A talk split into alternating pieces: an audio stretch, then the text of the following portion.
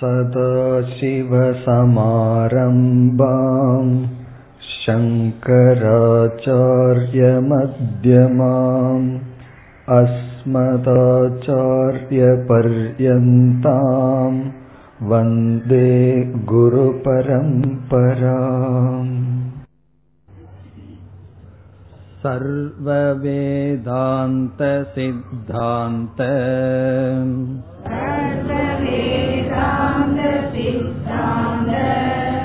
गोचरं तमगोचरम्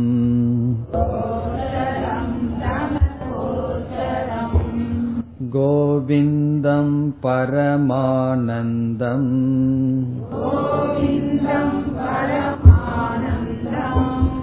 सद्गुरुं प्रणतोऽस्म्यहम्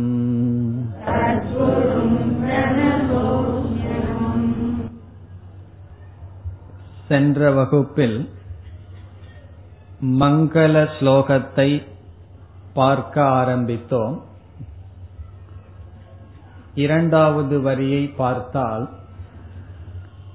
சத்குரும் பிரணதக அஸ்மி அகம்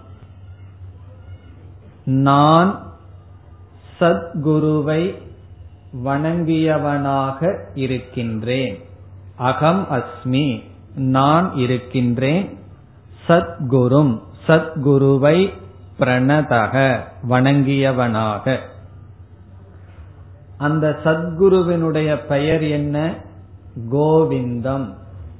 கோவிந்தக என்ற பெயரை உடைய சத்குருவை நான் வணங்கியவனாக இருக்கின்றேன். அவர் எப்படி இருக்கின்றார்? பரமானந்தம் ஆனந்த சொரூபமாக இருப்பவர்.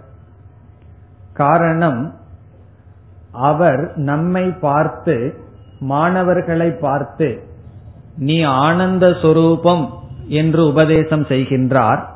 அவர் எப்படி இருக்க வேண்டும் என்றால் ஆனந்த ரூபமாகத்தான் இருக்க வேண்டும். ஆகவே பரமானந்தம். இதுவரை நாம் சென்ற வகுப்பில் பார்த்தோம். இனி முதல் வரியில் இருக்கின்ற சொல்லுக்கு பொருளை நாம் பார்க்க வேண்டும். முதல் வரியை பார்த்தால் சர்வ வேதாந்த சித்தாந்த கோச்சரம்.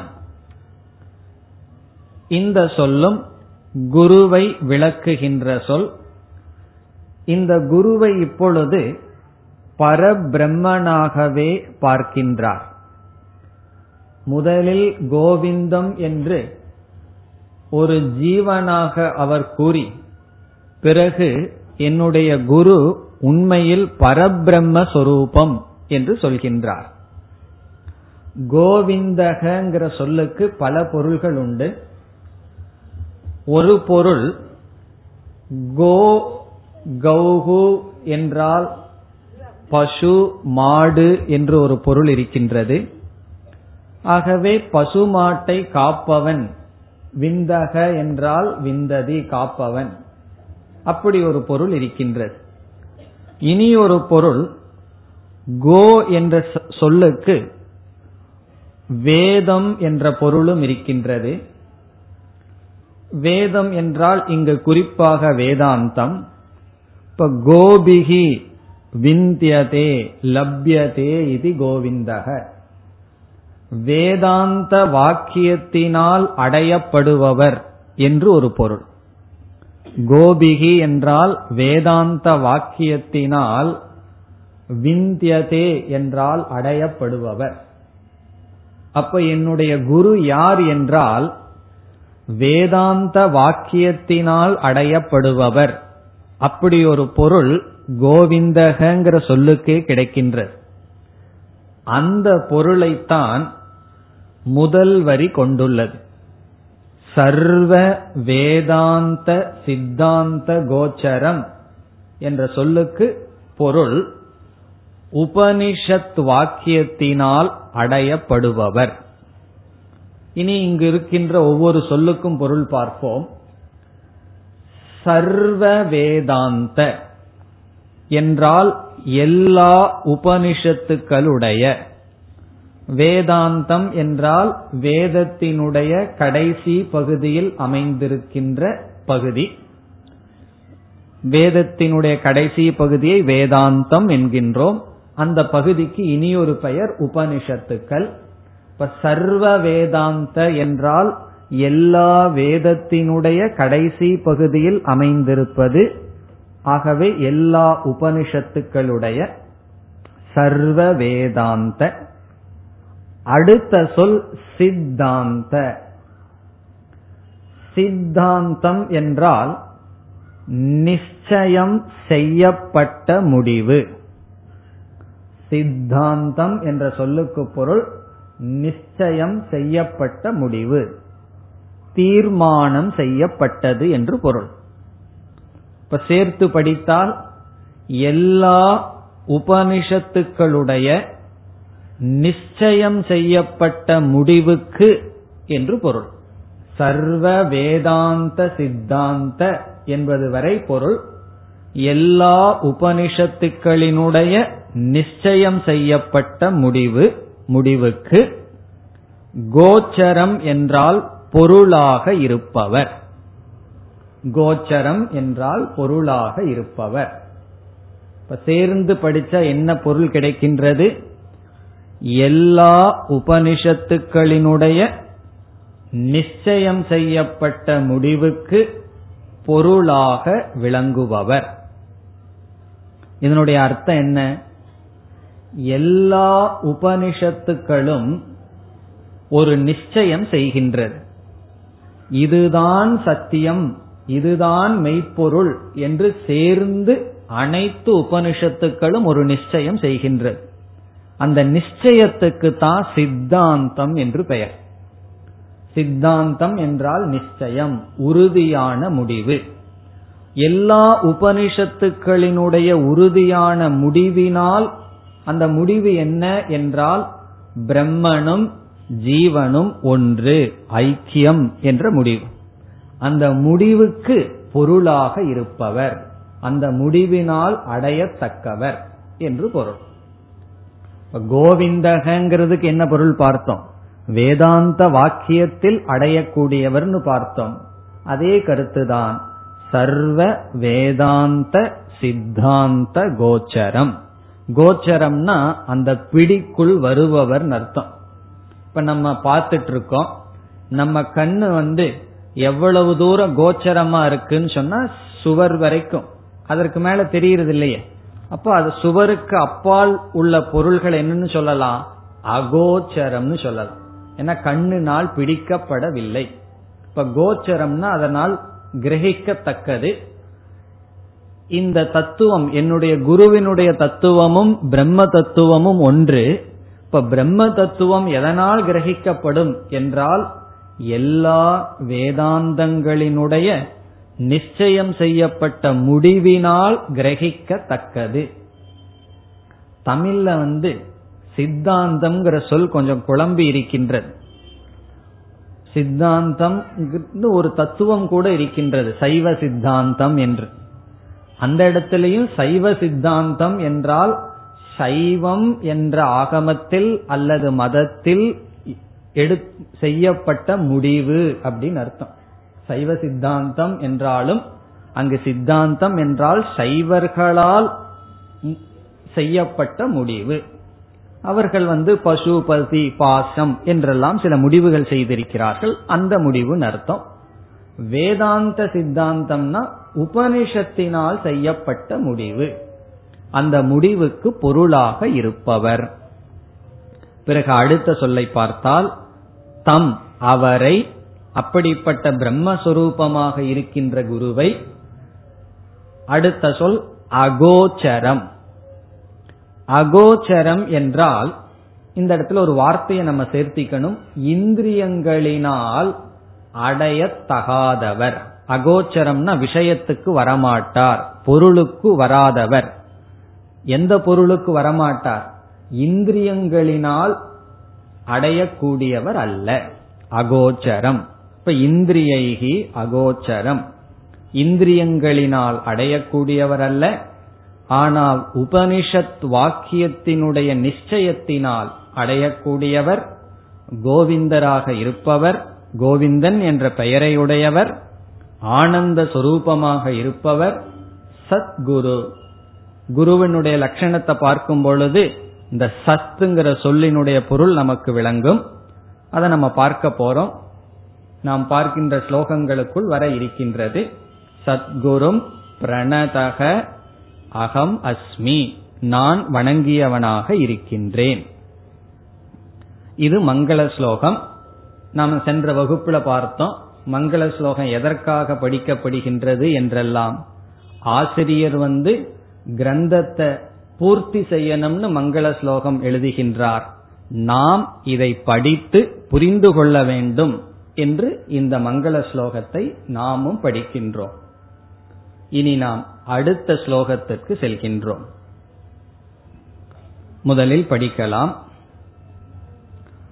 दुर्लभं त्रयमे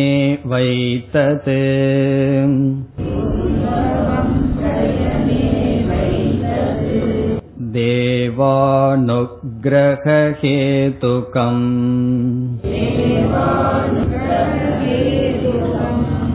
मनुष्यत्वं मुमुक्षुत्वम् महापुरुषसंश्रयः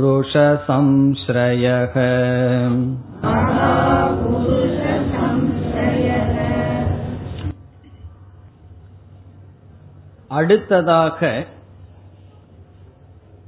நாம் பார்க்க இருக்கின்ற கருத்து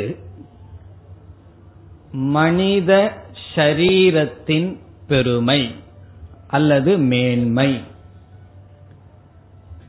இதுதான் வேதாந்தத்தில் முதலில் பேசப்படுகின்ற கருத்து. மங்கள ஸ்லோகத்துக்கு அடுத்ததா என்ன கருத்தை ஆசிரியர்கள் நமக்கு சொல்ல விரும்புகிறார்கள் என்றால் நம்முடைய மனித பரப்பினுடைய பெருமை மனித சரீரத்தினுடைய மேன்மை. நமக்கு வந்து ஒரு பெரிய விலை மதிக்க முடியாத ஒரு ஒரு கிஃப்ட்னு சொல்றது ஒரு அன்பளிப்பு பகவான் நமக்கு கொடுத்திருக்கார். அது என்னன்னு சொன்னா நம்முடைய சரீரம் மனித சரீரம். இந்த சரீரத்தை நாம எதற்கு பயன்படுத்துவோம்? எப்படி பயன்படுத்துவோம் என்பது இந்த உடலினுடைய பெருமையை தெரிந்து கொள்வதை பொறுத்து இருக்கின்றது. என்னைக்குமே ஒரு பொருளை நாம எப்படி பயன்படுத்துவோம் பாதுகாப்போம் சொன்னா அதனுடைய பெருமை தெரிய வேண்டும். ஒரு ரத்தின கல் அல்லது வைரத்தை போய் குழந்தை கையில கொடுத்தா என்ன செய்யும்? கொஞ்ச நேரம் பார்க்கும் வாயில வச்சு பார்க்கும் ஒண்ணுக்கு இனிப்பு தெரியாது பிறகு தூக்கி எறிஞ்சிடும். காரணம் என்ன? மனிதர்கள் அதுக்கு எவ்வளவு பெருமை கொடுத்து வைத்திருக்கிறார்களோ அது அந்த குழந்தைக்கு தெரியாது. அப்படி இந்த உடலினுடைய மேன்மையை சாஸ்திரமானது கூறுகின்றது. அரிது அரிது மானிடராய் பிறத்தல் அரிது நல்லா நம்ம மக்களும் பாடி வைத்திருக்கிறார்கள் அல்லவா? அப்படி உபனிஷத்திலும் கூட மனித சரீரத்தினுடைய மேன்மை பேசப்படுகிறது. எதற்கு பேசப்படுகிறதுன்னு சொன்னா மிருக உடலை எடுத்து மிருக உடலினால் ஒருவன் என்னென்னலாம் செய்ய முடியுமோ ஒரு கால் அதையே மனித உடலையும் எடுத்து செஞ்சிருக்கோம்னு வச்சுக்குவோமே. பிறகு இந்த மனித உடலை எடுத்து என்ன பிரயோஜனம்? அதுக்கு மிருகமாகவே பிறந்த நாலு காலில் அப்படியே சஞ்சரிச்சுட்டு இருந்திருக்கலாமே. இந்த உடல் நம்ம எடுத்திருக்கோம்னு சொன்னா வேற உடலினால் அடைய முடியாத ஒன்றை இந்த உடல்ல அடைய முடியும் என்றால் அதை நாம் அடைந்து விட்டால் அப்பொழுதுதான் இந்த உடலை நன்கு பயன்படுத்தியவர்கள் ஆகின்றோம். இந்த உடல் நமக்கு கிடைச்சிருக்கு. எத்தனையோ உடல்கள் இருக்கின்றது. மிருகங்களினுடைய உடல்கள் பறவைகளினுடைய உடல்கள். இந்த உடலினால் மட்டும் அடையக்கூடியதை ஒரு கால் அடைந்து விட்டால் அப்ப என்ன ஆகுதுன்னு சொன்னா இந்த உடலை முழுமையாக பயன்படுத்தி இருக்கின்றோம். அப்படி இல்லைன்னு சொன்னா மிருகங்கள் அடையக்கூடியதையே மனித உடலை எடுத்து அடைஞ்சிட்டோம். இதனால ஸ்பெஷலா அடையக்கூடியதை நம்ம அடையலைன்னு சொன்னா இந்த உடல் நமக்கு கிடைத்தும் நாம் பயன்படுத்தாதவர்கள் ஆகி விடுகின்றோம் இதை நம்ம சாதாரணமா செய்வோம். இப்ப சென்னையிலிருந்து ரிஷிகேஷ் போறோம்னு வச்சுக்கோமே இமயமலைக்கு போனோம்னா என்ன செய்வோம்? அந்த ஊர்ல விசேஷமா என்ன கிடைக்குதோ அதை வாங்கிட்டு வருவோம். அந்த ஊர்ல என்ன புதுசா கிடைக்குமோ அதை வாங்கிட்டு வரும் இங்க இருக்கிறதையே போய் அங்க வாங்கிட்டு வர மாட்டோம். அங்க போய் தோசைகள் வாங்கிட்டு வருவோமா என்ன? அதான் நம்ம ஊர்லயே கிடைக்குதே. பிறகு அந்த ஊர்ல ருத்ராட்ச மாலையோ அந்த ஊருக்கு என்ன விசேஷமோ அதை வாங்கிட்டு வரும் அப்படி நாம் ஒரு ஊருக்கு போனாலும் கூட அந்த ஊர்ல மட்டும் கிடைக்கிறத வாங்கிட்டு வந்து அந்த ஊரை பயன்படுத்துறோம் அல்லவா? அதே போல இந்த உடலுக்குள் வந்த நாம் இந்த உடலினால் மட்டும் அடையக்கூடியது என்ன என்றால் இந்த உடலினால் மட்டும் அடையக்கூடியது இரண்டு ஒன்று பாப புண்ணியம் இனி ஒன்று மோக்ஷம். இறைவனை அடைதல். இந்த ரெண்டு அடையலாம் மனித சரீரத்தில். பாப புண்ணியத்தை புதுசா சேர்த்தி கொள்ளலாம். பிறகு மோக்ஷங்கிறத ஒன்னு அடையலாம்.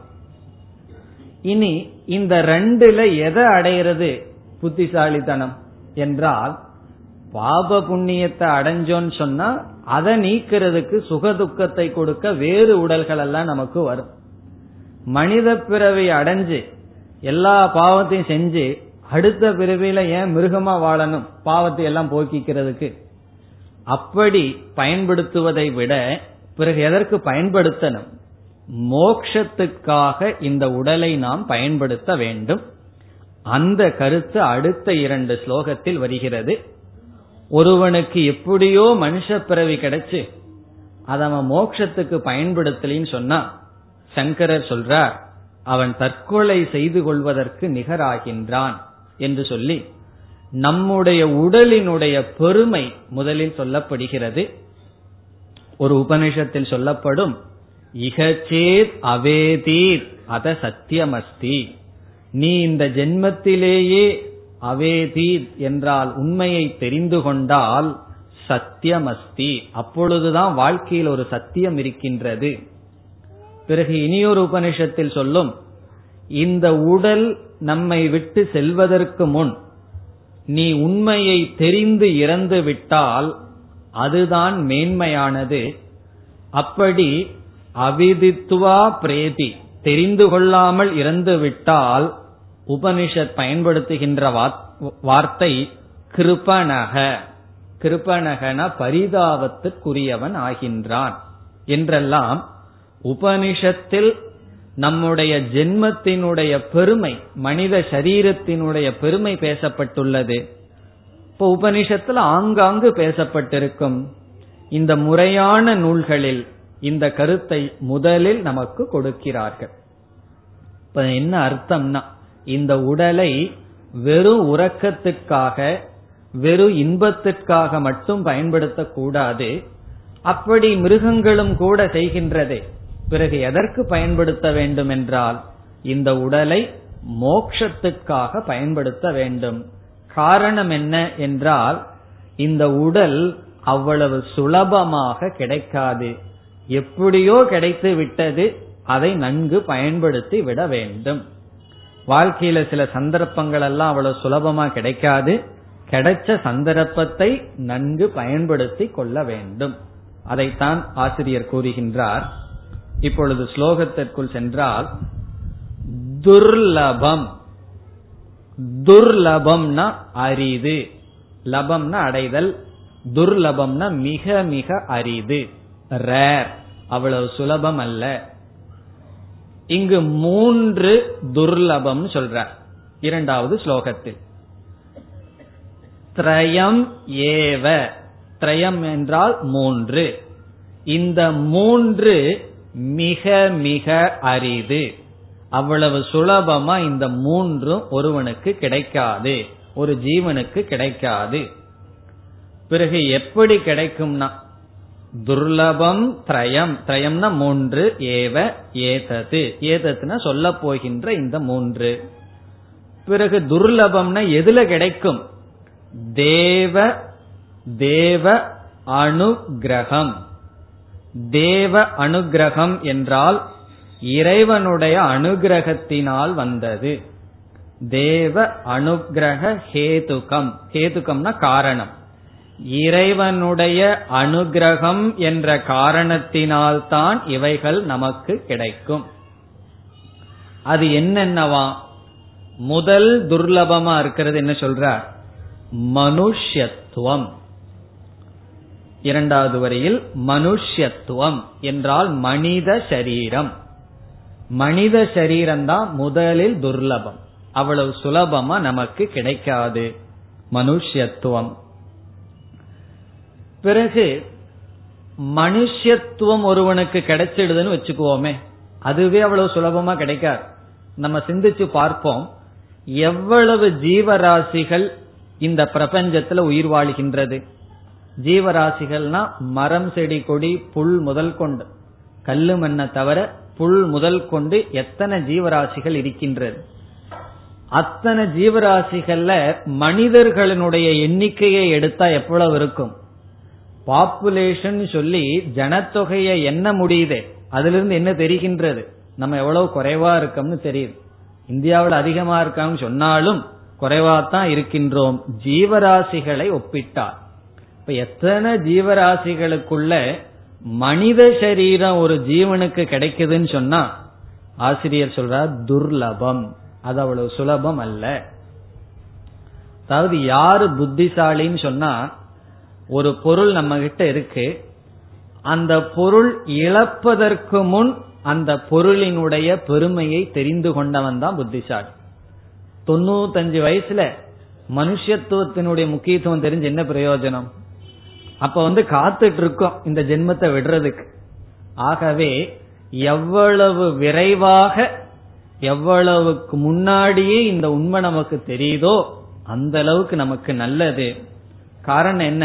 அப்பொழுதுதான் இதை உயர்ந்த ஒன்றுக்காக பயன்படுத்த முடியும்.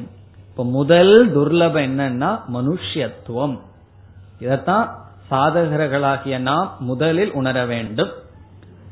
அடுத்தது என்ன? அடுத்த இதைவிட துர்லபமானது. ஒன்றை விட அடுத்தது அதிக துர்லபம். சரி எப்படியோ மனுஷத்துவத்தை அடைஞ்சிட்டோம்.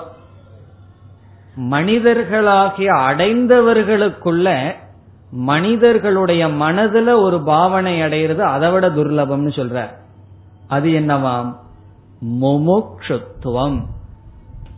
முமுக்ஷுத்துவம் சொன்னா மோக்ஷத்தை அடையணும் என்ற விருப்பம். இந்த ஆசையை அடையிறது அதை விட துர்லபம். நம்ம என்ன சொல்லுவோம்? ஆசைய விடு விடுன்னு சொல்லுவோம். ஆசைய விடு விடுன்னு சொல்லிட்டு இருக்கிறோம் அல்லவா? ஆசைய விட வேண்டும்னு ஒரு ஆசை வரணுமே. அது அதை விட கடினம்னு சொல்ற. அந்த ஆசை இருக்கட்டும். எது வரைக்கும் அந்த ஆசை இருக்கும்? ஆசை நம்ம விட்டு போற வரைக்கும் ஆசைய விடணும் விடணுங்கிற ஆசை இருக்கும். ஆசையை நம்ம விட்டு போயிட்டு அந்த ஆசையும் பேசாம போயிடும் அதை விட வேண்டிய அவசியம் இல்லை. அப்படி மோக்ஷத்தை அடையணும் ஆசை வருவது அதைவிட துர்லபம். மறுபடியும் கணக்கெடுக்கலாம். எத்தனை மனிதர்கள்ல மோக்ஷத்தடையணுங்கிற ஆசையில அமர்ந்திருக்கிறார்கள்? யாரிடம் கேட்டாலும் கோயில் எல்லாம் பகவான் கிட்ட போய் எனக்கு மோட்சத்தை கொடுனா யாராவது கேட்கிறார்கள்? எதோ கேட்கிறார்கள். மோக்ஷத்தை அடையணுங்கிற ஆசை வர்றது அதை விட துர்லபம். மனுஷத்தை விட மனுஷத்தன்மை அடைகிறதே துர்லபம். அரிது கடினம். அதைவிட கடினம் மோக்ஷத்தை அடைய வேண்டும் இறைவனை அடைய வேண்டும் என்ற ஆசை வருது. இனி அடுத்தது ஒன்று சொல்றார் அதைவிட கடினம் என்னவா? மகா புருஷ சம்ஸ்ரயக. மகா புருஷ என்றால் உயர்ந்த மேலான மேலானவர்களினுடைய சம்ஸ்ரயகன சங்கம். சம்சயன அவருக்கு கீழ் வருதல். ஒரு குருவினுடைய இணக்கம். மகாபுருஷகன மகாபுருஷனா பெரிய உயர்ந்த சான்றோர். தமிழ் அழகான சொல்ல இருக்கு சான்றோர்கள் சொல்றோம். அல்லது இங்க சுருக்கமா சொன்னா குரு. அப்படி மகாத்மாவினுடைய சம்சிரயகனா அவருடைய உபதேசத்துக்கு கீழ் வருதல். அதாவது சில பேர்த்துக்கு முமுட்சுத்துவம் இருந்தரும் உண்மைய நாடனுங்கிற ஆசை இருக்கும் ஆனா சரியான பாதையை காட்டுபவர்களிடம் சென்று விட மாட்டார்கள். உபனிஷத் சொல்லும் அந்தே நைவ நியமானா யதாந்தாகா குருடர்கள் குருடர்களுக்கு வழிகாட்டுவது போல ஒரு குருடன் இனி ஒரு குருடனை போய் பற்றி கொண்டு அவன் பின்னாடி போனா எப்படி இருக்கும். இவன் குருடன். யார பற்றி இருக்கிறமோ அவனுக்கு கண் இருக்கா இல்லையான்னு இவனுக்கு தெரியாது. ஆனா யாரையோ பற்றி இருக்கோம்னு பிடிச்சிருப்பான். அப்படித்தான் நம்முடைய வாழ்க்கை. நமக்கோ எதை அடையணும் எப்படி வாழணும்னு தெரியாது. யாரையோ ஒருத்தர பற்றி இருக்கும். பற்றி இருப்பவர் சரியானவரா நம்மை நல்வழிக்கு கொண்டு போவாரா இல்லையாங்கிற அறிவு நமக்கு இருக்காது. அந்த அறிவு இருந்தா யாரையும் நம்ம பற்ற வேண்டியதில்லை. நம்ம யாராவது பற்றி வரலாம். அப்போ ஒரு ஸ்டேஜில் நமக்கும் விஷயம் தெரியாது. எது உண்மைன்னு தெரியாது. அந்த சமயத்தில் சரியானவர்களுடைய தொடர்பு நமக்கு கிடைக்க வேண்டும் என்றால் ஆசிரியர் சொல்றார் துர்லபம். அதுவும் மிக மிக கடினம். இனி அடுத்ததுல சொல்ல போறார் இதெல்லாம் இருந்தும் ஒருத்தன் மோட்சத்துக்கு முயற்சி பண்ணலினா அவன் தற்கொலை பண்ணிக்கொள்வதற்கு மேல் வேற என்ன சொல்ல முடியும்? ஏன்னா இதெல்லாம் இல்லாம ஒருத்தன் வந்து இப்ப மிருகங்கள் மோட்சத்துக்கு முயற்சி பண்ணல அல்லது மனுஷனா இருக்கான் முமுட்சுத்துவம் வரல அல்லது முமுட்சுத்துவம் தான் வந்திருக்கு சரியான குரு கிடைக்கலனா காரணம் சொல்லிடலாம். பாவம் அவனுக்கு நல்ல வழிகாட்டி இல்லைன்னு சொல்லி. இதெல்லாம் கிடைச்சு ஒருத்தனுக்கு அவன் முயற்சி செய்யவில்லை என்றால் பிறகு வருத்தப்பட போறார் சங்கராச்சாரியார். அவனை என்னன்னு சொல்றது அவன் தன்னை அழித்துக் கொள்வதற்கு சமம்னு சொல்ல போகின்றார். அடுத்ததுல சொல்லுவார். இப்ப இங்க என்ன சொல்றார்? மூன்று துர்லபம் திரயமே வைத்தது மூன்று மிக மிக அரிது தேவ அனுகிரக ஹேதுகம் அது இறைவனுடைய அருளினால் தான் கிடைக்கப்படும். மனுஷ்யத்துவம் முமுக்ஷுத்துவம் மகாபுருஷ சம்ஸ்ரயக. மனுஷத்துவத்தை கிடைக்கிறது அரிது. எப்படியோ நமக்கு கிடைச்சிருக்கு. முமுக்ஷுத்துவம் அதுவும் யோசிச்சு பார்த்தோம்னா இப்ப நம்மையே நம்ம யோசிச்சு பார்த்தோம்னா இந்த நேரத்துல நான் இங்க உட்கார்ந்துட்டு இருக்கிற அளவு மனசு எப்படி வந்ததுன்னு அதுவே ஆச்சரியம். ஒரு பதினஞ்சு வருஷம் அல்லது இருபது வருஷத்துக்கு முன்னாடி நம்மளுடைய குணத்தை நினைச்சு பார்த்திருந்தா இப்படிப்பட்ட நானா வேதாந்தம் படிக்கிறதுக்கு வந்திருப்பேன் அப்படின்னு நமக்கே தோன்றும். அதனால அதுக்கும் நமக்கு காரணம் தெரியல. ஏதோ பூர்வ ஜென்ம புண்ணியம் உள்ள போய் வேலை செஞ்சு என்ன வந்துடுதுன்னா முமுக்ஷுத்துவமும் நமக்கு வந்துள்ளது. சரியான முமுக்ஷுத்துவம் வந்தா அடுத்தது என்ன வரணும்? சாதாரணமா மகா புருஷ சம்ஸ்ரயக. சரியானவருடைய கைடன்ஸுக்குள்ள நம்ம வரணும். அதுவும் ஒருவனுக்கு வருவது துர்லபத்திலும் துர்லபம் என்று சொல்கின்றார் இனி அடுத்தது என்ன சொல்ல போற இதெல்லாம் ஒருத்தனுக்கு கிடைச்சும் அவன் மோட்சத்துக்கு முயற்சி செய்யவில்லை என்றால் அவனை என்ன சொல்வது இனி மூன்றாவது ஸ்லோகம் लब्ध्वा कदञ्चित् नरजन्मदुर्लभम् वा कदञ्चित् नरजन्मदुर्लभम् तत्रापि पुंस्त्वं श्रुतिपारदर्शनम्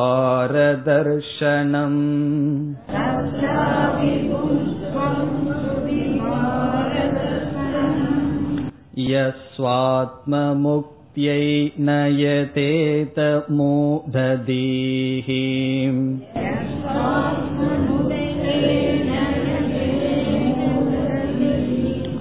सह्यात्मका स्वं विनिहन्त्य सद्ग्रहात्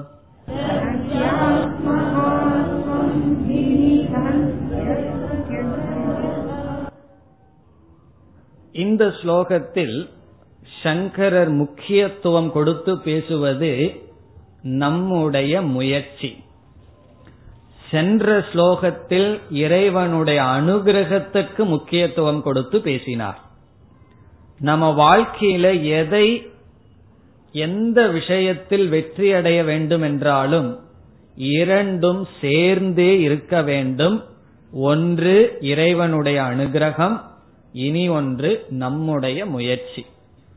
பகவான் வந்து முயற்சி செய்யாதவருக்கு அனுகிரகம் பண்ண மாட்டார். அனுகிரகம் இல்லாதவன் முயற்சி செய்ய மாட்டான். செய்தாலும் வெற்றி அடையாது. அவன் முயற்சியே தவறான பாதையில் இருக்கும்.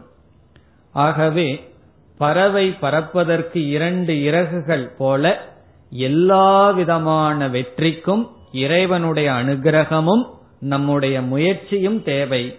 முதல் ஸ்லோகத்துல இறைவனுடைய அனுகிரகத்துக்கு முக்கியத்துவம் கொடுத்து பேசினார். அதான் தேவானுகிரக இயக்கம் சொன்னார். இந்த ஸ்லோகத்தில் சங்கரர் நம்முடைய முயற்சிக்கு முக்கியத்துவம் கொடுத்து பேசுகின்றார். சரி இதெல்லாம் எனக்கு கிடைச்சிடுதே. நான் மனுஷனா பிறந்துட்டேன். ஏதோ முமுட்சுத்துவம் கொஞ்சம் இருக்கு. ஆசிரியர் எனக்கு கிடைச்சிட்டார். எனக்கு மோட்சம் தானாக வந்துருமானா வராதுன்னு சொல்றார். நாம் முயற்சி செய்ய வேண்டும். நாம் தகுதிகளை வளர்த்தி கொள்வதும் புரிந்து கொள்வதற்கும் முயற்சி செய்ய வேண்டும் சொல்லி முயற்சிக்கு முக்கியத்துவம் கொடுத்து பேசுறார். சில சமயங்கள் எல்லாம் முக்கியத்துவம் கொடுத்து பேசுறது எப்படி? ஒரு புஸ்தகத்துல ஒரு கருத்து இருக்கு. ரொம்ப முக்கியம்னா நம்ம என்ன செய்வோம்? ஒரு ரெட்டிங்ல அண்டர்லைன் பண்ணி வைப்போம். இப்ப சங்கரர் வந்து இந்த கருத்து முக்கியம்னு சொல்ல விரும்புறார். அவர்னால அண்டர்லைன் பண்ணி வைக்க முடியுமா? வச்சா அடுத்தது வருபவர்கள் அண்டர்லைன் பண்ண மறந்துட்டா என்ன செய்யறதுன்னா? அதனால சாஸ்திரத்திலேயே ஒரு நியமம் இருக்கின்றது. ஒரு கருத்தை முக்கியத்துவமா பேசணும்னு சொன்னா எதிர்மறையாக பேசுதல். நேரடியா பேசாம எதிர்மறையாக பேசினால் அது எதிர்மறையா பேசுவதிலிருந்து அது முக்கியம்ங்கிறத காட்டுகிறது. இப்போ ஒருவருடைய வீட்டுக்கு போறோம். அவர் வீட்டுக்கு போயிட்டு அவரிடம் ஒரு கருத்து சொல்றோம். நாளைக்கு நீங்க கோயிலுக்கு வரும் பொழுது இந்த புஸ்தகத்துடன் வர வேண்டும் சொல்றோம். நமக்கு ரொம்ப முக்கியத்துவத்தோட சொல்றோம். நானே சொல்றேன்னு வச்சுக்கோங்களேன். புஸ்தகம் இல்லாமல் வர வேண்டாம். புஸ்தகத்தோட வரணும்னு சொல்றதுக்கு பதிலா வந்தா புஸ்தகத்தோட தான் வரணும் புஸ்தகம் இல்லைன்னா வரக்கூடாதுன்னு சொன்னா நீங்க வரக்கூடாதுன்னு சொல்றதுல முக்கியத்துவம் அல்ல. புஸ்தகம் கண்டிப்பாக எடுத்து வர வேண்டும். அப்படி எதிர்மறையாக சொல்வது முக்கியத்துவத்தை குறிக்கின்றது. அதனால் இங்க ஆசிரியர் எதிர்மறையாக பேசுகிறார். ஒருத்த முயற்சி பண்ணல அவனை வந்து சில வார்த்தைகள் எல்லாம் சொல்றார் மூடன் மூடதி. அது இதுக்கு மேல மூடத்தனை என்ன பண்ண முடியும்? யோசிச்சு பாருங்க கிடைக்க முடியாத எல்லாம் கிடைச்சும் அதை நம்ம பயன்படுத்தினா இதற்கு மேல் நாம வேற என்ன மூடத்தனமா நடந்து கொள்ள முடியும் என்று நம்முடைய மனதில் முக்கியத்துவம் தேவை என்பதற்காக இப்படி பேசுகிறார். இனி எப்படி பேசுகிறார்னு பார்ப்போம். முதல் வரிக்கு சென்றால் லப்துவா கதஞ்சித் லப்துவான அடையப்பட்டு. கதஞ்சித் அப்படின்னா எப்படியோ எப்படியோ அடையப்பட்டு விட்டோம். எதை? நர ஜென்ம. நரன மனித ஜென்மன பிறப்பு. மனித பிறப்பை எப்படியோ நாம் அடைந்து விட்டோம். அது எப்படிப்பட்ட ஜென்மமா? மீண்டும் ஞாபகப்படுத்துறார் துர்லபம். துர்லபம்ங்கிற சொல் மனித ஜென்மத்துக்கு அடைமொழி. துர்லபமான ஜென்மத்தை கதஞ்சித்துன்னு சொல்ற. எப்படியோ நாம் அடைந்து விட்டோம். நம்மெல்லாம் பகவான் கேட்டா இந்த பிறவியை கொடுத்தார் பிற நம்ம உடல் வருவதற்கு முன்னாடி ஒரு இன்டர்வியூ மாதிரி வச்சு நீ இந்த முறை பிறப்பெடுக்கணும். நாயா பிறக்கிறியா மனுஷனா பிறக்கிறியா மாடா பிறக்கிறியா உனக்கு என்ன சாய்ஸ் வேணும்? அப்படின்னு பகவான் நம்ம கிட்ட கேட்டாரா? எல்லாம் கேட்கல. நம்ம பார்த்தோம். நம்ம எப்படி பகவான் கேட்காம இந்த உடலோட வந்திருக்கும். அதுக்கப்புறம் தான் தெரியுது உடலை பகவான் கொடுத்திருக்காருன்னு சொல்லி. அதனால சொல்றார் கதஞ்சித் எப்படியோ நமக்கு இந்த பிறவி கிடைத்து விட்டது. இதையெல்லாம் உணர்ந்துதான் பாடினார்கள். இப்பிறவி தப்பினால் எப்பிறவி வாய்க்குமோ? எல்லாம் உணர்ந்துதான் பாடி வச்சிருக்கார்கள். அடுத்த பிறவியில மனுஷ பிறவிங்கிற கேரண்டி எல்லாம் கிடையாது. எப்படி வேணாலும் பிறக்கலாம். ஆகவே எப்படியோ இது கிடைத்து விட்டது. ஆனாலும் சாஸ்திரத்துல இதற்கு விளக்கம் சொல்கிறார்கள். எப்படி மனுஷ பிறவி கிடைக்கும்னு சொன்னா நமக்கு ஏற்கனவே சேர்த்து வைக்கப்பட்ட பாப புண்ணியங்களை சஞ்சித கர்மம் சொல்லப்படுகிறது. அந்த சஞ்சித கர்மம் சொன்னா ஒரு ஜீவன் சேர்த்து வைக்கப்பட்ட பாப புண்ணியங்களினுடைய கூட்டம். அந்த பாப புண்ணியங்களிலிருந்து ஒரு பகுதி வெளிப்பட்டு அதை மட்டும் அனுபவிக்க நமக்கு சரீரம் கிடைக்கின்றது. அந்த பாப புண்ணியத்தை தீக்கிறதுக்கு எப்படிப்பட்ட சரீரமோ எப்படிப்பட்ட சூழ்நிலையோ அது நமக்கு கிடைக்கிறது. இந்த வெளிப்பட்ட பாப புண்ணிய கூட்டத்தில் பாபம் அதிகமாக இருந்து புண்ணியம் குறைவாக இருந்தால் மரம் செடி கொடிகள் மிருகங்கள் போன்ற ஜென்மங்கள் கிடைக்கும். அதிக புண்ணியம் இருந்து பாபம் குறைவாக இருந்தால் தேவ சரீரங்கள் கிடைக்கும். ஓரளவு பாபமும் புண்ணியமும் சமமாக இருந்தால் மனித சரீரம் கிடைக்கும். இப்ப நம்ம ஜீவன் வந்து பிறப்பெடுக்கும் போது சஞ்சிதத்திலிருந்து வெளிப்பட்ட பாப புண்ணியம் ஓரளவு சமமாக இருந்தால் மனித சரீரம். புண்ணிய பாவத்தினுடைய ரேஷியோ சொல்றமே அது அதிகமாகவோ குறைவாகவோ இருந்தால் மற்ற ஜென்மங்கள். இதுல சாஸ்திரத்துல என்ன சொல்லப்படும்? தேவ சரீரமாகட்டும் மிருக சரீரமாகட்டும் மோக்ஷத்திற்கு உகந்ததல்ல. மனித சரீரம்தான் உகந்ததுன்னு தேவர்களை காட்டிலும் மனித சரீரம் உகந்தது. இப்ப தேவர்கள் எல்லாம் நம்ம பார்த்து பொறாமையா இருக்காங்களாம். இவனுக்கு மனுஷ ஜென்மம் கிடைச்சிருக்கே மோட்சத்தை அடைய முடியவில்லை மோட்சத்தை அடையறதுக்கு வாய்ப்பு இருக்கே. நமக்கு தேவ சரீரத்தை கொடுத்து புண்ணிய ரொம்ப இருக்கிறதுனால போகத்துல ஆழ்ந்து மோட்சம் அடையாம தவிச்சிட்டு இருக்கிறமேனு நம்மை பார்த்து தேவர்களும் பொறாமைப்படுகிறார்களாம்.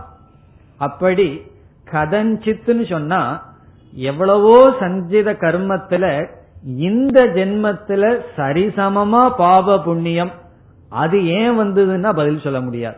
அதுக்கு பதில் கிடையாது. போன ஜென்மத்துல வரல இந்த ஜென்மத்துல வந்தது அடுத்த ஜென்மத்துல வரலாம் வராமையும் போகலாம். இப்ப சரிசமமான பாவ புண்ணியம் வெளியே வந்து நம்ம அதற்காக மனித உடலை எடுக்கணும் அப்படின்னு ஏன் வந்ததுன்னா பகவானுக்கு தான் தெரியும். ஆகவே கதஞ்சித். எப்படியோ வந்து விட்டது. இப்ப முதல் வரையில் என்ன சொல்லிட்டார் எப்படியோ நமக்கு மனுஷ உடம்பு கிடைச்சாச்சு. பிறகு அடுத்தது இரண்டாவது வரைக்கும் வந்தால் தத்ர அபி. மனித ஜென்மம் கிடைச்சும் வேற என்னெல்லாம் நமக்கு கிடைச்சிருக்கு? பும்ஸ்துவம். பும்ஸ்துவம் என்றால் ஆண்மை தைரியம். அதுவும் நமக்கு கிடைத்துள்ளது. ஆண்மை. பும்ஸ்துவம். பும்ஸ்துவம் என்றால் ஆண்கள்ங்கிற மட்டும் பொருள் அல்ல ஆண்மை. ஆண்மைன்னு சொன்னா நமக்கு வந்து மனித சரீரம் கிடைச்சு இப்ப உடல் புத்தி இவைகளெல்லாம் சரியா வேலை செய்யலன்னு வச்சுக்குவோமே. கண் இல்ல காது இல்ல புத்தி சரியா வேலை செய்யல. எத்தனை பேர் பைத்தியமா இருக்கிறார்கள். அப்படி ஏதாவது இருக்கலாமே. அப்படி எல்லாம் இல்லையே. அல்லது சில பேர்த்துக்கு சில மன நோய்கள் வந்திருக்கலாம். பயம்ங்கிற நோய் வரலாம். இப்படி எந்த விதமான நோய்கள் வேணாலும் வரலாம். அதெல்லாம் இல்லாமல் ஒரு தைரியமாக சாதாரணமா சாதாரண மனுஷனா வாழ்ற அளவுக்கு நமக்கு பகவான் உடலையும் மனசையும் கொடுத்திருக்கின்றார். அது பும்ஸ்துவம் ஆண்மை. பிறகு இனி என்ன கிடைச்சிருக்கா நமக்கெல்லாம்? ஸ்ருதி பார தர்ஷனம் ஸ்ருதி பார தர்ஷனம்ங்கிற சொல்லினுடைய சுருக்கம் நல்ல அறிவு திறன். அதுவும் நமக்கு பகவான் கொடுத்திருக்கிறார். ஸ்ருதி பார தர்ஷனம் இத வந்து அப்படியே பொருள் எடுக்கலாம். காரணம் என்னன்னா இதை யாருக்கு சங்கரர் உபதேசம் பண்றாரோ ஓரளவுக்கு அறிவுத்திறன் இருந்தங்காட்டித்தான உபதேசத்துக்கு முன்னாடி வந்து அமர்ந்திருக்கிறார்கள். அதனால சொல்றார் சிஷ்யர்களை பார்த்து உங்களுக்கு என்ன கிடைச்சிருக்கு? ஸ்ருதி பார தர்ஷனம் நல்ல அறிவு திறனும் கிடைத்துள்ளது. அதாவது இந்த உலகத்துல பகவான் நமக்கு கொடுக்கின்ற பெரிய கிஃப்ட் என்னன்னா உடலும் மனசும் தான். இந்த உடல் அடைஞ்சிருக்கோம். மனது நமக்கு பகவான் கொடுத்த ஒரு பெரிய பிரசாதம். வரப்பிரசாதம்ங்கிறது எப்ப தெரியும்னா ஒரு நாள் நம் பக்கத்துல தான் இருக்கு மென்டல் ஹாஸ்பிட்டல்ல போய் பாருங்க தெரியும். அப்பொழுதுதான் தெரியும் பகவான் மனச நமக்கு கொடுத்திருக்காருன்னு சொல்லி. நம்ம எல்லாம் அது தெரியாம பகவான் கிட்ட குறை சொல்லிட்டு இருக்கோம். நீ எனக்கு இதை கொடுக்கல அதை கொடுக்கல பக்கத்து வீட்டுக்காரனுக்கு அதை கொடுத்துட்டேன் எனக்கு கொடுக்கலன்னு சொல்லிட்டு வருத்தப்பட்டு இருக்கோம். பகவான் நினைக்கிறாரு நீ மூடனா இருக்கிறையே உனக்கு உடலையும் மனசையும் அறிவையும் கொடுத்து இதுக்கு மேல என்ன கொடுக்க முடியும்? இத முதல்ல உணரணும். இதுதான் பெரிய கிஃப்ட் இத பகவான் நமக்கு கொடுத்திருக்கார். இப்ப ஸ்ருதி பாரம். என்ற சொல்லுக்கு பொருள் வேதாந்தம் அர்த்தம். ஸ்ருதினா வேதம் ஸ்ருதி பாரம்னா வேதத்தினுடைய கடைசி ஸ்ருதி பாரம்ங்கிறதுக்கு வேதாந்தம். தர்ஷனம்னு சொன்னா அந்த வேதாந்தத்தை விசாரம் செய்கின்ற அறிவு திறன். இப்ப ஸ்ருதி பார தர்ஷனம்னா வேதாந்த வாக்கியத்தை புரிந்து கொள்கின்ற சக்தி. உபனிஷத்தையோ அல்லது கீதையோ அது ஏதோ ஒரு சாஸ்திரத்தை சொல்லும் போது அதை புரிஞ்சுக்கிறதுக்கு மனதுல சக்தி வேணுமே. அதுவும் உங்களுக்கு கிடைத்துள்ளது. இப்ப சிஷியர்களை பார்த்து சொல்றார் உங்களுக்கு அறிவு திறனும் கிடைச்சிருக்கு. எப்படியோ மனித ஜென்மத்தை எடுத்து உள்ளோம். பிறகு ஆண்மையுடன் இருக்கின்றோம். அறிவு திறனுடனும் இருக்கின்றோம். பிறகு இரண்டாவது வரையில சொல்றார் இவ்வளவு இருந்து நீ முயற்சி செய்யவில்லை என்றால். அதை இரண்டாவது வரியில பார்த்தால் யக எவன் ஒருவன் சுவாத்ம முக்தியை சுவாத்மனா தன்னுடைய முக்தியைனா தன்னுடைய முக்திக்காக தன்னுடைய மோக்ஷத்திற்காக எவனொருவன் தன்னுடைய மோக்ஷத்திற்காக ந யதேத. ந யதேத என்றால் முயற்சி செய்யவில்லையோ. பிரயத்தனம்னு சொல்லுவோம். அதுதான் ந யதேத. ஒருவன் முயற்சி செய்யவில்லையோ. இப்ப அழக சங்கரர் காட்டுறார். தேவ அனுகிரகம்னு வார்த்தைய போட்டார். ந யதேத. முயற்சிங்கிற வார்த்தையும் போட்டிருக்கார். இப்ப யார் முயற்சி செய்யவில்லையோ. இவ்வளவும் பகவான் கொடுத்துட்டார். இவ்வளவும் கொடுத்து நீ முயற்சி பண்ணலைன்னு சொன்னா உன்னை நான் என்னன்னு சொல்லுவேன். கடினமான வார்த்தையை சொல்றார். மூட தீஹி. தீனா புத்தி மூட தீனா நீ ஒரு மூடன். அறிவிலி. நம்ம எதோ பண்ணிட்டு நான் முட்டாள்தனமா இதை பண்ணிட்டேன்னு சொல்றோம். அதெல்லாம் முட்டாள்தனம் கிடையாது. இந்த இதெல்லாம் கிடைச்சும் மோக்ஷத்துக்கு நம்ம முயற்சி பண்ணாததுதான் மூடதீகி அப்படின்னு சொல்ற இன்ன எதேத முயற்சி யார் செய்யவில்லையோ அவர்கள் மூடதீகி. பிறகு அதற்கு மேல் ஒரு வார்த்தையை போடுறார். சக ஹி ஆத்மகா அவன் அந்த மூட மூடன் அறிவிலி நம்ம தமிழ் சொல்லுவோம்ல முட்டாள்னு சொல்லி. அதைத்தான் சொல்றாரு. அந்த அறிவிலி யாருன்னா ஆத்மகா ஆத்மகா என்றால் தற்கொலை செய்பவன். அவன் தன்னைத்தானே அழித்து கொள்பவன். அவன் தற்கொலை செய்வதற்கு சமம். காரணம் என்ன? இவ்வளவு நமக்கு கொடுத்து இதை நம்ம மோட்சத்துக்கு பயன்படுத்தாம இருந்து விட்டால் அவன் தற்கொலை செய்பவதற்கு சமம். பிறகு மீண்டும் சங்கரர் சொல்றார் ஸ்வம் வினிகந்தி. ஸ்வம்னா தன்னையே. வினிகந்தினா அழித்துக் கொள்கின்றான். தன்னையே அழித்துக் கொள்கின்றான். ஸ்வம் வினிகந்தி. இவன் ஏன் இப்படி எல்லாம் அழிச்சுக்கிறான்?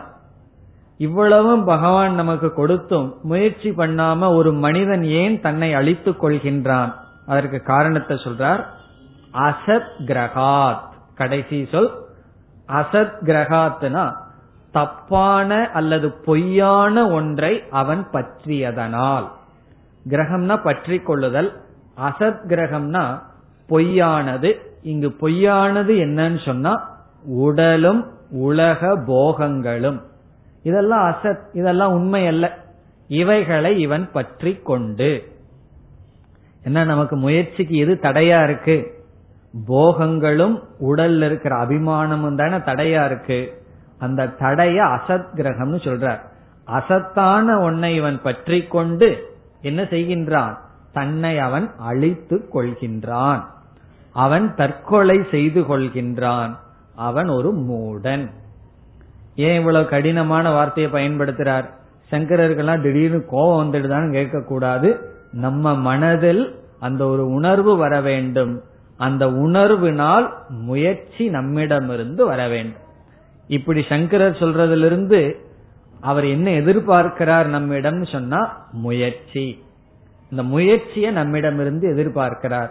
முயற்சி வரணும்னா உள்ளிருந்து ஏதாவது ஒரு தூண்டணும் அல்லவா? அப்படி தூண்டுகின்றார் நம்மை. நம்ம தூண்டுறதுக்காக இந்த வார்த்தையெல்லாம் சொல்லி அப்படியாவது நீ முயற்சி செய்ய வேண்டும். இதுல என்ன முயற்சி பண்றதுக்கு இருக்கு? வர வேண்டியது உட்கார வேண்டியது கேட்க வேண்டியது எழுதிட்டு போக வேண்டியது தானே. இது என்ன முயற்சி பண்ண வேண்டியதுன்னு உங்களுக்கு தோணும். தெரிய போகுது. இந்த வேதாந்த நமக்கு புரியணும்னு சொன்னா இந்த தகுதிகள் எல்லாம் இருக்க போகுதுன்னு ஒரு பெரிய லிஸ்ட் கொடுக்க போற அந்த லிஸ்ட பார்த்தா தெரியும். எவ்வளவு முயற்சி நாம் செய்ய வேண்டும். எவ்வளவு முயற்சி நமக்கு தேவைப்படும்ங்கிறது என்னென்ன தகுதிகள் வேணும்னு சொல்ல போறார். அப்ப நமக்கு தெரியும் முயற்சியினுடைய பெருமை. இப்ப ரெண்டினுடைய பெருமையை சொல்லிட்டார். ஒரு பெருமை வந்து பெருமைனா மேலானது இறைவனுடைய அனுகிரகம் இரண்டாவது பெருமை நம்முடைய முயற்சி. அதுதான் இதுல தாத்பரியம். தற்கொலை பண்ணிக்கிறான் அப்படிங்கறதுல எல்லாம் இதுல தாத்பரியம் அல்ல. நம்முடைய முயற்சியும் பிறகு இறைவனுடைய அனுகிரகமும் தேவை. எதையும் உணரணும். மனிதனுடைய மனித சரீரத்தினுடைய மேன்மை ஏதோ நமக்கு முமுட்சுத்தம் வந்தா அதுவும் அவ்வளவு சாதாரணமான விஷயம் அல்ல.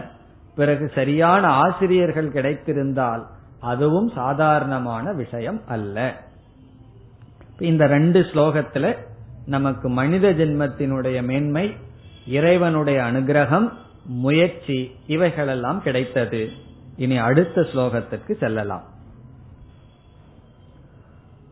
पठन्तु शास्त्राणि यजन्तु देवान्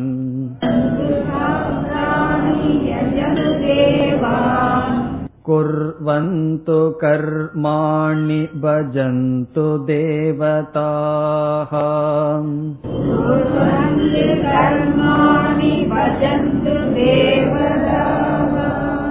आत्मैक्यबोधेन विना विमुक्तिः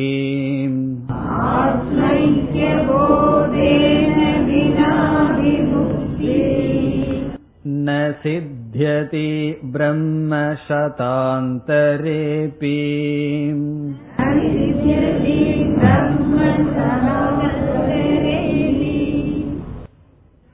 அடுத்த கருத்து நாம் பார்ப்பது முக்திக்கு முயற்சி செய்ய வேண்டும் மோக்ஷத்தை அடைய வேண்டும் எல்லாம் சொன்னார் இந்த மோக்ஷத்தை அடைவதற்கு நேரடியான மார்க்கம் என்ன? அதை காட்டுகின்றார். ஒருவன் வந்து மனித சரீரத்தை எடுத்துட்டு அதை பயன்படுத்தி மோக்ஷத்தை அடையணும் சுவாத்ம முக்தியைன்னு சொன்னார். தனக்கு முக்தியை தேடிக்கொள்ள வேண்டும். மோக்ஷத்தை தேடிக்கொள்ள வேண்டும் சொன்னார். சிலருக்கு முக்தி மோக்ஷம் சொன்னாவே பயம். என்ன உடனே இறந்து போறதுதான் மோக்ஷம்னு நினைக்கிறார்கள். அது அல்ல. பிறகு மோக்ஷங்கிறதுனா என்ன? அந்த மோக்ஷத்துக்கு என்னதான் சாதனை? அதை அறிமுகப்படுத்துகின்றார். இதையையும் நேரடியாக சொல்லாமல் எதிர்மறையாக சொல்கின்றார். இப்ப நம்முடைய வாழ்க்கையில லட்சியம் என்னன்னு சொன்னா மோக்ஷம். மோக்ஷம் சொன்னா இறைவனை அடைதல். அல்லது மன நிறைவை அடைதல். இந்த மோக்ஷத்துக்கு மார்க்கம் என்ன?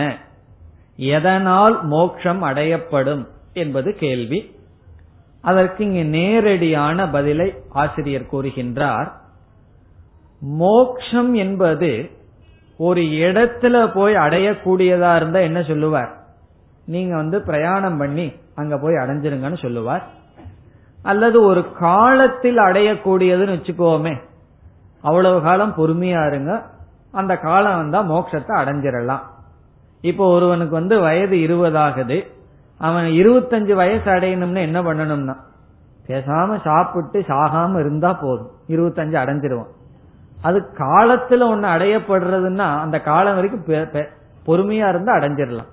அப்படி மோக்ஷங்கிறது ஒரு காலத்துல அடையப்படுறதா இருந்தா அந்த காலம் வரைக்கும் எப்படியோ தாக்கு பிடிச்சோம்னா அடைஞ்சிடலாம். பிறகு இது எதனால் அடையக்கூடியது இது என்ன என்றால் ஒரு முதல் புரிந்து கொள்ள வேண்டிய கருத்து எதை நாம் அடைந்தாலும் அது இழப்புக்கு உட்பட்டது. ஒன்ன நம்ம அடைஞ்சோம்னு வச்சுக்குவோமே அது அழிவுக்கு உட்பட்டது. அதுக்கு நல்ல உதாரணம் என்னன்னா நம்முடைய உடல். நம்முடைய உடலே அடையப்பட்டது அது அழிவுக்கு உட்பட்டது. அது பகவானே அவதாரமா ஒரு உடலை எடுத்தாலும் அந்த உடலை அடைஞ்சாருன்னா அது ராமராகட்டும் கிருஷ்ணராகட்டும் என்ன பண்ணுவார்? அந்த உடலை விட்டுட்டு தான் போயாகணும். ஆகவே எதெல்லாம் அடையப்படுகின்றதோ அது அழியப்படும். எதெல்லாம் செய்யப்பட்டதோ அதெல்லாம் நாசம் அடையும். பிறகு எங்க போனாலும் ஒரு இடத்துல இருந்து இனி ஒரு இடத்துக்கு போய் அடையிறது மோட்சம் அல்ல ஒரு காலத்திலையும் அடையிறதல்ல. பிறகு ஒரு செயலினாலும் அடையிறதல்ல. பிறகு மோக்ஷம்னா என்ன என்றால் சாஸ்திரம் என்ன சொல்லுது? மோக்ஷங்கிறது ஒரு நித்தியமான ஒன்று. என்றும் இருக்கின்ற தத்துவம். இப்ப வந்து மோக்ஷத்தை நம்ம பிரம்ம பிராப்தின்னு சொல்வோமே. பிரம்மத்தை அடைதல். பிரம்மன்னா பரம்பொருள். மெய்ப்பொருள். மெய்ப்பொருளை அடைதல் மோக்ஷம் சொல்வோமே.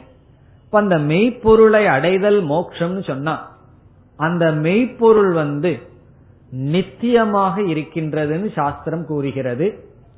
அது நித்தியமா இருக்குன்னு சொன்னா ஒரு காலத்துல செய்யப்பட்டதாக இருக்காது. அப்படி என்றால் ஒரு இடத்துல இருக்கிறதாகவும் இருக்காது. ஏன்னா எல்லா காலத்திலும் எல்லா தேசத்திலும் எப்பொழுதும் இருக்கும் நிறைந்த பொருள்னு சொன்னா பிறகு அதை என்ன செய்யணும்? அதை அடைதல் என்பது இங்கு சங்கரர் சொல்றார் அந்த நித்தியமான பொருளை அறிதல். அறிதல் தான் அடைதல். அறிதல்னா என்ன? அந்த நித்தியமான பொருளை புரிந்து கொள்ளுவதுதான் அந்த நித்தியமான பிரம்மத்தை அடைதல். இப்ப என்ன சொல்றார்? மோக்ஷம் என்பது பிரம்மத்தை அடைதல் என்றால் பிரம்மத்தை அறிதல். அந்த பிரம்மத்தை பற்றிய ஞானத்தை மனதிற்குள் அடைதல். நம்ம வந்து எல்லாத்தையும் அடைதல் அடைதல்னே சொல்லி பழகி இருக்கோம் அப்படித்தான் சொல்ல விருப்பம் இருக்குன்னு சொன்னா தப்பு கிடையாது. என்ன நீ சொல்லிடணும்? பிரம்மத்தை நான் அடைய வேண்டும். அதை இப்படி சொல்லலாம். பிரம்மத்தை பற்றிய ஞானத்தை அடைய வேண்டும். ஏன்னா நான் அடையணும் அடையணுங்கிற சம்ஸ்காரம் மனசுல ரொம்ப இருக்கு. பிரம்மா அடையக்கூடியதல்லன்னு சொன்னா மனசு ஒத்துக்காது. நான் எதையாவது அடையணும். இப்ப நீங்க நம்ம எல்லாம் வகுப்புக்கு வந்து படிச்சுட்டு இருக்கோம். எதற்கு வர்றேன்னா நீங்க ஒன்னும் அடைய போறது இல்லைன்னா பிறகு எதுக்கு நான் வர்றேன்? ஏற்கனவே பிரம்மன் எல்லா இடத்துலயும் இருக்குன்னு சொன்னா அப்ப வீட்லயே இருக்கட்டுமே. நான் அங்கேயும் தானே வீட்டுல தானே பிரம்மன் இருக்கு இங்க எதுக்கு வரணும்னு கேட்க தோணிரும்.